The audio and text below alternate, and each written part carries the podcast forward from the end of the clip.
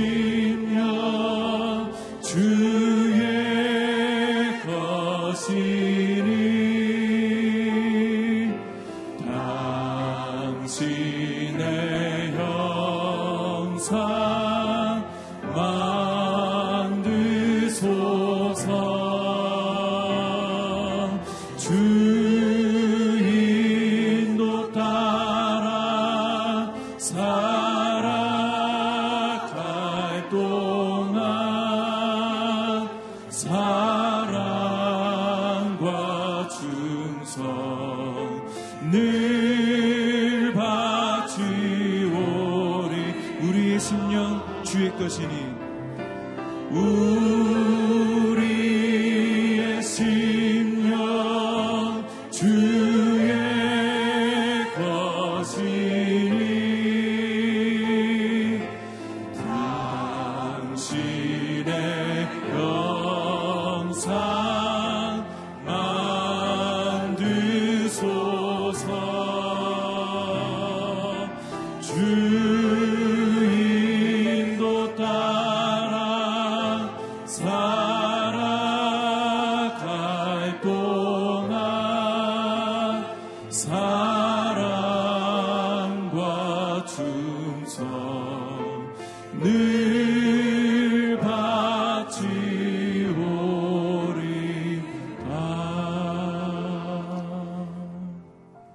우리가 함께 이 시간 기도할 때 오늘 이 시간 우리 모두가 영과 진리로 예배하는 시간 되게 해주시고 우리의 모든 세상을 향한 마음과 어둠과 재성들을 내려놓고 주님만 바라보게 하여 주옵소서. 성령님 이 시간과 공간과 우리 심령 가운데 임하여 주셔서 우리가 온전히 회복되어지고 빛 가운데로 소망 가운데로 나아가게 하여 주옵소서. 말씀을 듣습니다. 듣는 귀와 열린 마음을 허락해 주시고 말씀을 증거하시는 목사님을 성령으로 충만케 하여 주옵소서 우리 함께 기도하겠습니다. 할렐루야 하나님 이 시간 기도합니다.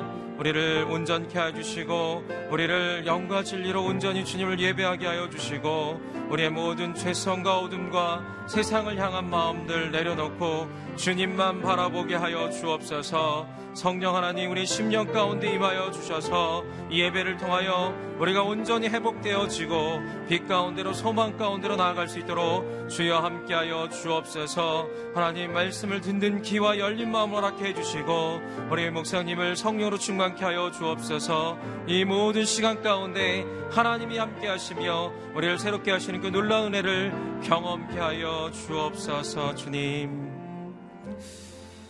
거룩하신 하나님, 오늘 우리가 신령과 진정으로 주님을 예배하게 하여 주시고, 우리가 온전히 하나님만 바라보며 하나님 안에서 온전한 회복과 소망과 은혜 가운데 나아갈 수 있도록 주님 함께하여 주옵소서. 우리 말씀을 증거하신 목사님에게 성령으로 충만케 하여 주시고 이 말씀을 통하여 우리 모두가 새롭게 되어질 수 있도록 은혜 가운데 나아갈 수 있도록 함께하여 주옵소서. 예수님의 이름으로 기도드립니다.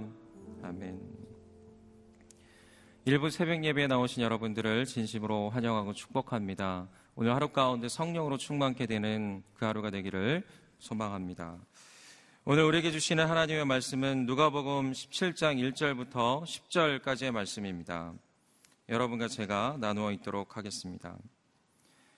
예수께서 제자들에게 말씀하셨습니다. 죄짓게 하는 일이 언제나 있게 마련이지만 죄짓게 하는 그 사람에게는 재앙이 있을 것이다. 누구든지 이 작은 사람들 가운데 하나를 죄짓게 하면 차라리 자기 목에 맷돌을 매달고 바다에 빠지는 것이 더 나을 것이다. 너희는 스스로 조심하라. 내 형제가 죄를 지으면 꾸짖으라. 그리고 그가 회개하면 용서해 주라. 만약 그가 내게 하루에 일곱 번 죄를 짓고 그때마다 내게 와서 회개한다고 말하면 용서해 주라. 사도들이 주께 말했습니다. 우리에게 믿음을 더해 주십시오. 예수께서 말씀하셨습니다. 너희 믿음이 이 겨자씨 하나만큼만 있어도 이 뽕나무에게 뿌리째 뽑혀 바다에 심겨라 라고 하면 그 나무가 너희에게 순종할 것이다.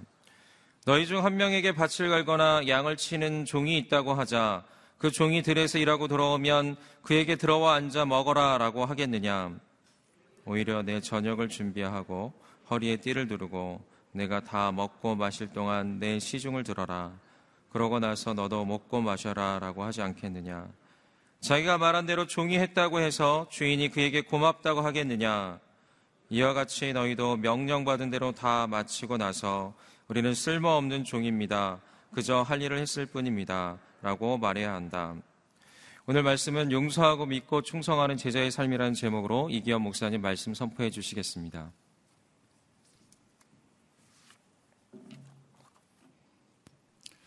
예수님께서는 계속해서 제자의 삶이란 무엇인지에 대해서 말씀하시고 있습니다. 오늘 저희가 읽은 본문은 네 개의 단락으로 구성되어 있습니다. 1절부터 2절은 아, 제자란 다른 사람을 형제를 실족하게 하면 안 된다라는 것이죠. 3절과 아, 4절은 아, 용서하라. 형제가 죄를 지을 때 경계하고 회개하면 용서하라. 제자는 용서할 수 있는 사람이어야 합니다. 5절과 6절, 5절과 6절은 제자는 믿음의 사람이다. 믿음의 사람이다 라는 것이죠. 6절부터 10절은 아, 제자는 아, 순종하는 사람이어야 한다. 이 네 가지 단락으로 구성되어 있습니다. 1절과 2절을 보시면 아, 죄짓게 하는 일이 언제나 있게 마련이지만 죄짓게 하는 그 사람에게는 재앙이 있을 것이다. 제자의 삶은 다른 사람을 실족하게 하거나 죄짓게 하면 안 된다. 문제는 무엇이냐면 내가 다른 사람을 실족해 하는 줄 모른다는 게 문제입니다.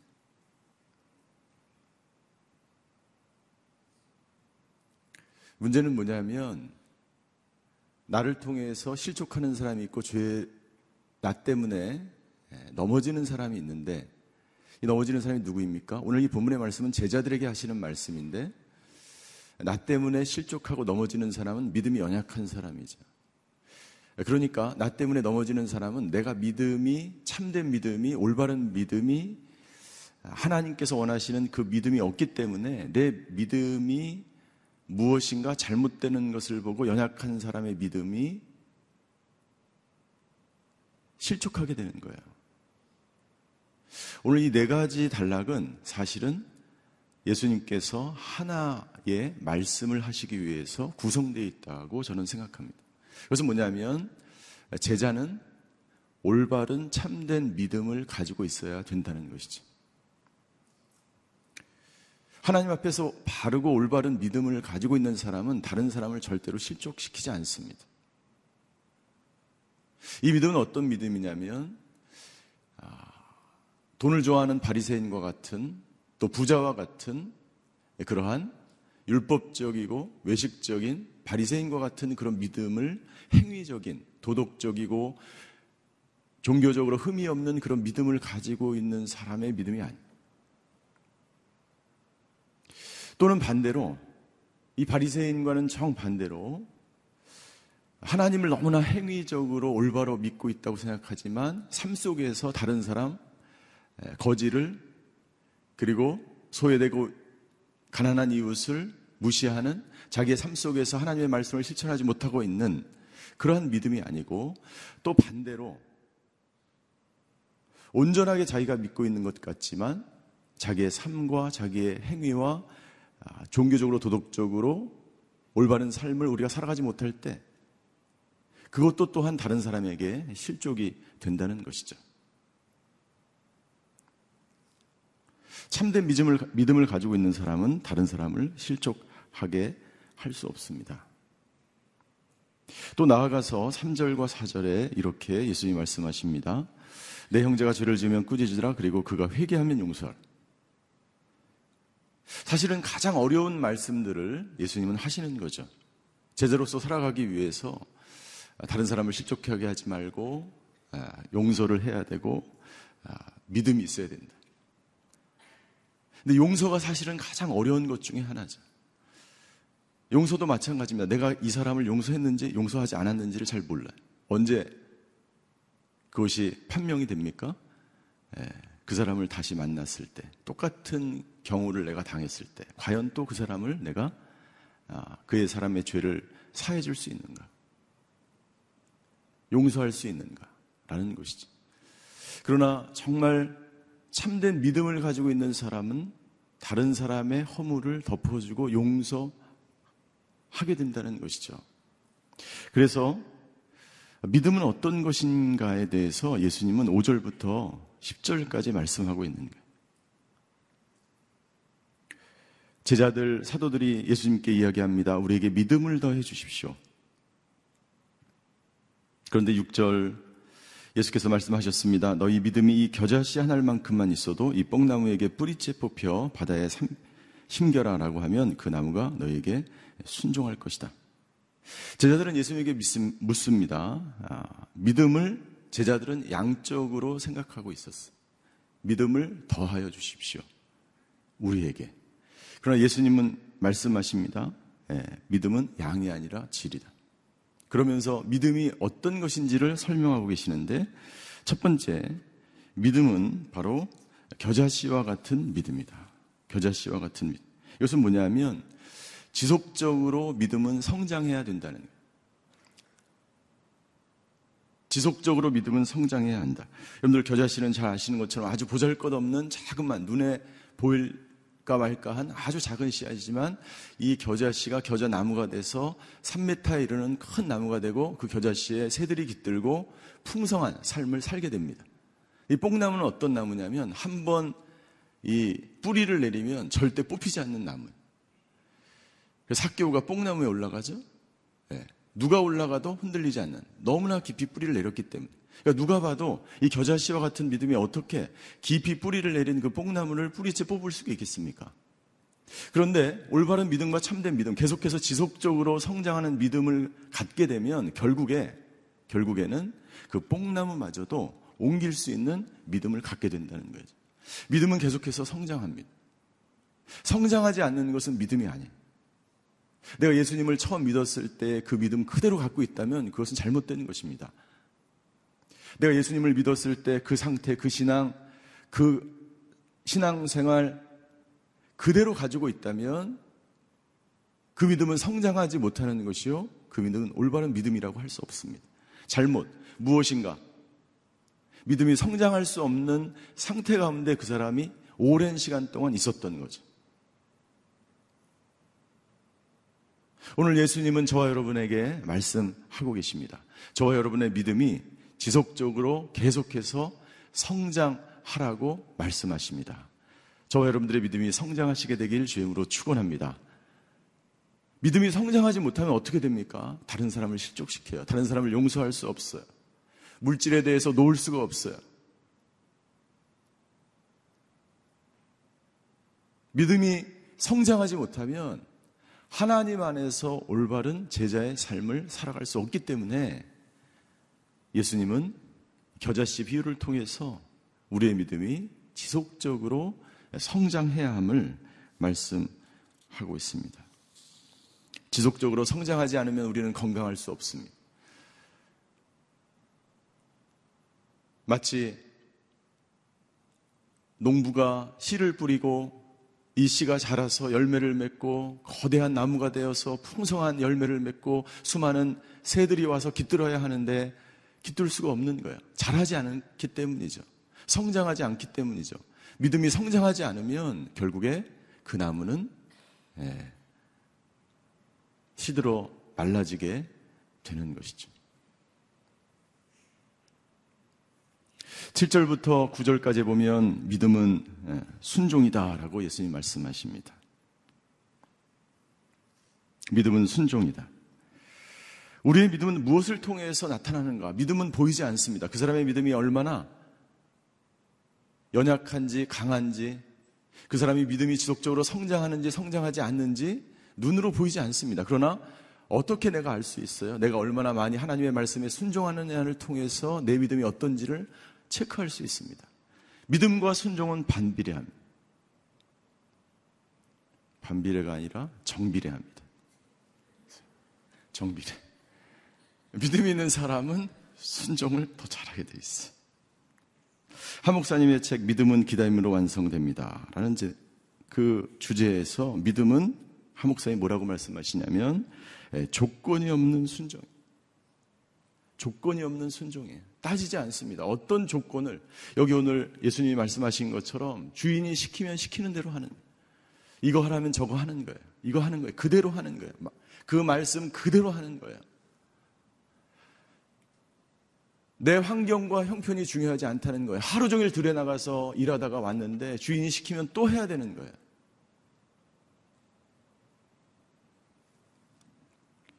조건 없는 순종. 노아는 예, 납득이 되지 않고 설명이 되지 않지만 순종했어요. 예, 산 위에다가 배를 짓는데 어느 누구도 예, 납득이 되지 않고 이해가 되지 않죠. 그러나 순종할 순종할 때 그 믿음을 보시고 하나님께서 그 사람을 사용하는 거죠. 조건, 조건을 따지지 않는 그 순종은 어떤 순종입니까?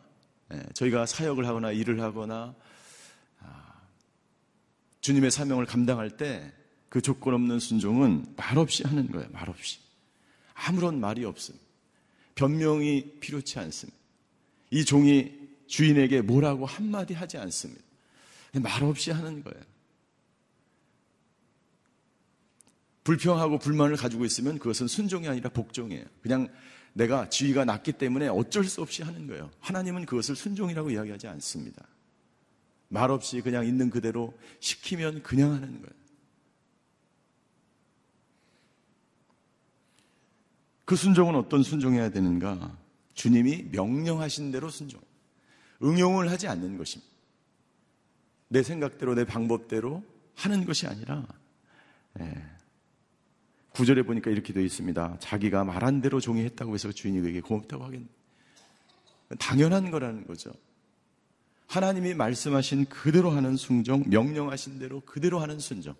그리고 순종은요, 순종하는 사람은요, 자기 권리가 없습니다. 의무밖에 없어요. 자기 권리를 주장하지 않는다는 것이죠. 용서해야 되는 의무. 다른 사람을 실족해 하지 않을 의무. 물질에 대해서 올바를, 올바로 써야 되는 의무.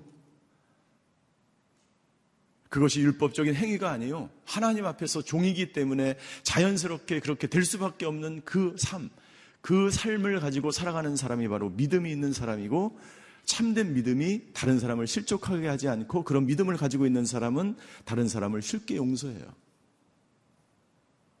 왜 용서하지 못합니까?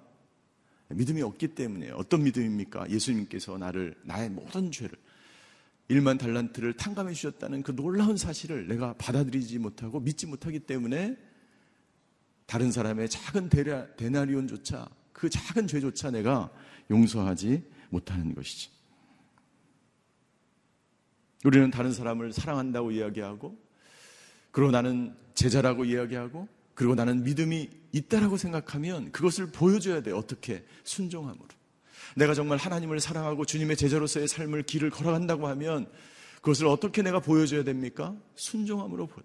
어떻게? 말없이 말씀하신 그대로 예수님께서 오늘 이 말씀을 통해서 하신 것. 우리가 순종할 때 우리는 믿음의 사람이라는 이야기를 다른 사람들로부터 듣게 될 것입니다. 골로새서 3장 22절과 23절에 보면 이렇게 돼 있어요. 종들이여 육신의 주인에게 모든 일에 순종하십시오. 사람을 기쁘게 하는 사람들처럼 눈가림만 하지 말고 주를 경외함으로 진실한 마음으로 하십시오. 눈가림으로 하는 그 모든 것들을 하나님이 아시는 거예요. 바리새인들이 행위적인 믿음만 가지고 한편으로는 돈을 사랑하고 세상을 사랑했던 그 모든 것들을 누구나 다 아는 거예요. 우리가 하나님 앞에서 믿음 없는 것을 세상 사람들이 다.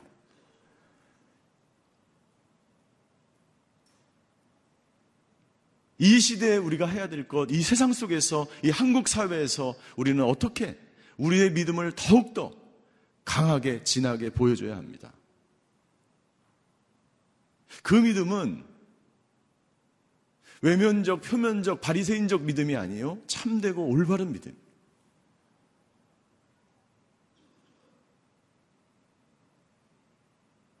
다른 사람을 진정으로 용서하고 받아들일 때 세상 사람들도 우리가 믿음이 있는 것을 보게 되죠.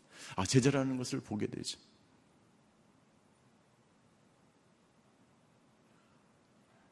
다른 사람을 실족하지 않게 하는 것, 그것은 참된 믿음을 가지고 있을 때 가능합니다. 가난하고 소외된 이웃에 하나님께서 주신 그 불의한 재물을 가지고 나아가서 친구를 사귀는 것을 보고 세상 사람들이 예수님을 보게 되죠. 저희 교회 사회선교 본부가 생긴 것이 하나님의 놀라운 축복이라고 저는 믿습니다. 아니 어떻게 보면 그 본부가 생길 이유가 없어요. 왜냐하면 이것은 모든 사람이 모든 사역이 모든 성도가 마땅히 해야 될 것이기 때문에 특별히 그 본부를 만들 필요가 없는 거죠.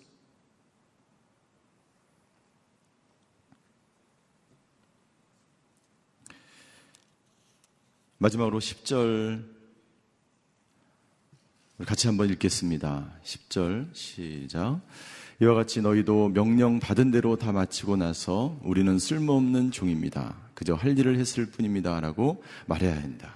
예, 제자의 삶, 예, 마지막에 다 마치고 나서, 할 일을 다 마치고 나서, 그리고 어, 나는 그저 무익한 종입니다. 겸손한 믿음, 겸손한 자세로. 믿음은 지속적으로 성장해야 하고 믿음은 순종으로 보여져야 하고 그리고 그 모든 순종을 다 마친 이후에도 나는 아무것도 아닙니다. 그냥 종이기 때문에 당연히 이것을 할 뿐이죠. 그저 할 일을 했을 뿐입니다라고 하는 겸손한 믿음이 있어야 된다는 것입니다. 그래서 어거스틴은 이야기합니다. 신앙생활은 첫째도 겸손이요, 둘째도 겸손이요, 셋째도 겸손이. 그 사람이 믿음이 있는 것을 어떻게 합니까? 그 사람이 이렇게 종처럼 이야기할 때, 말 없이 아무 말 없이 그리고 그것을 다 마친 이후에도 하나님께서 맡겨주신 그 사명을 온전히 감당한 이후에도 저는 무익한 종입니다. 저는 종이기 때문에 예수님께서 하신 일을 그저 했을 뿐입니다. 라고 고백하는 겸손한 그 모습을 보고 사람들이 예수님께로 돌아오기 시작한다는 거죠. 저는 오늘 새벽 예배를 드리는 모든 분들이 오늘 이 믿음이 있게 되기를 주임으로 축원합니다. 그때 우리는 다른 사람들로부터 제자라는 그러한 이름을 듣게 될 줄 믿습니다. 기도하시겠습니다.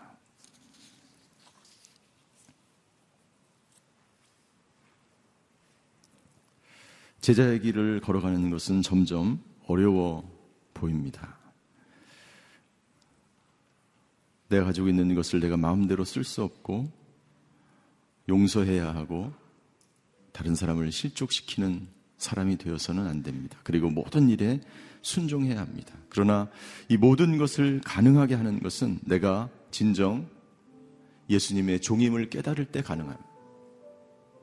우리는 아무것도 아니고 그저 단지 예수님의 종일 뿐입니다. 종은 자기를 주장하지 않습니다. 내 것을 주장하지 않습니다. 나를 드러내지 않습니다. 오직 주인만이 내 안에서 드러나기를 원합니다. 그것을 가능하게 하는 것은 내 신분이 종이라는 것을 깨달아야 합니다. 뼈저리게 깨달아야 합니다.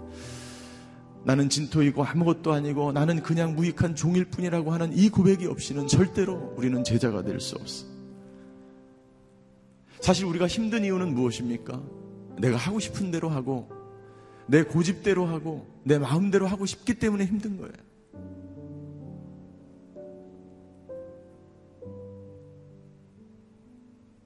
오늘 예수님께서 말씀하신 것처럼 우리가 진정 무익한 종임을 깨달을 때 그 사람 안에는 겨자씨 같은 믿음이 자라기 시작하는 것입니다. 오 주님, 우리가 무익한 종임을 깨달아 지속적으로 믿음으로 성장하는 저희 모두가 되게 하여 주시옵소서. 어떤 상황 가운데서도 순종하며 겸손한 종으로 우리가 살아갈 때 주님 주시는 그 놀라운 하나님 나라의 축복을 맛보며 경험하며 우리의 삶 속에서 풍성한 은혜와 기쁨과 감사를 경험하는 오늘 하루가 되게 하여 주시옵소서. 다 같이 우리 한번 기도할 때에 주여 이 믿음이 나의 믿음이 되게 하여 주시고 내가 오늘도 무익한 종임을 깨달아 아버지 나를 주장하지 않고 내 고집 내 마음 내 뜻대로 행하며 내가 가진 것 내 것이라고 생각하지 않고 종처럼 주님을 온전히 내 마음 가운데 모시며 살아가는 하루가 되게 하여 주시옵소서. 각자 자기 자신을 위해서 한번 통성으로 기도하시겠습니다. 사랑의 하나님, 제자의 삶은 힘들고 어려워 보이지만 내가 진정 종임을 깨달을 때만이 이 놀라운 특권과 축복을 누리며 살아가게 되는 줄 믿습니다. 아버지 오늘 말씀하신 것처럼 우리의 믿음이 계속 자라게 하여 주시옵소서.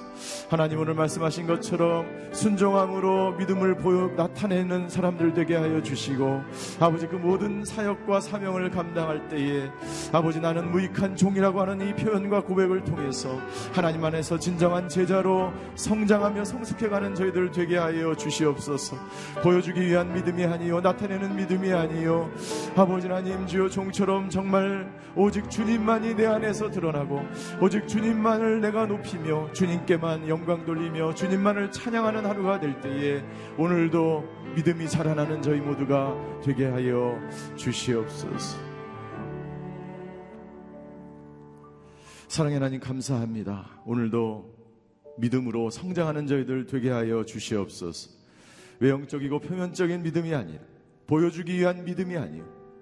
믿음 안에서 참된 믿음을 가지고 지속적으로 성장하며 성숙한 저희들 되게 하여 주셔서 자기가 진정 무익한 종임을 깨달아 진토임을 깨달아 자기를 주장하지 않고 모든 것에 있어서 내려놓으며 제자의 삶을 살아가며 그 길을 걸어가는 저희 모두가 되게 하여 주시옵소서.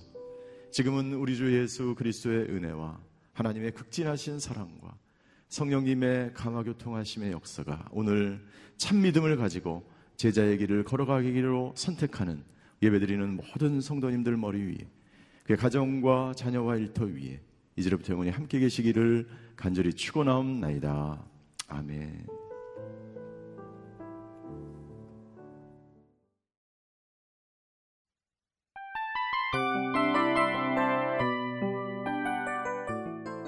이 프로그램은 청취자 여러분의 소중한 후원으로 제작됩니다.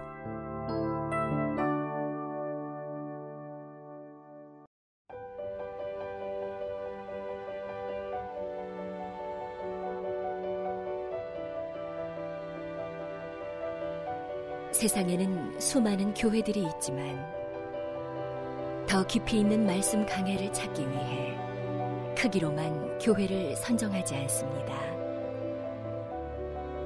보다 좋은 영적 콘텐츠를 더 많이 나누기 위해 방송비를 받지 않습니다. 1년 365일 복음만 전하고 싶어서 우리는 광고를 하지 않습니다. 온누리의 복음을 땅끝까지 CGN TV와 함께 땅끝 성교사가 되주세요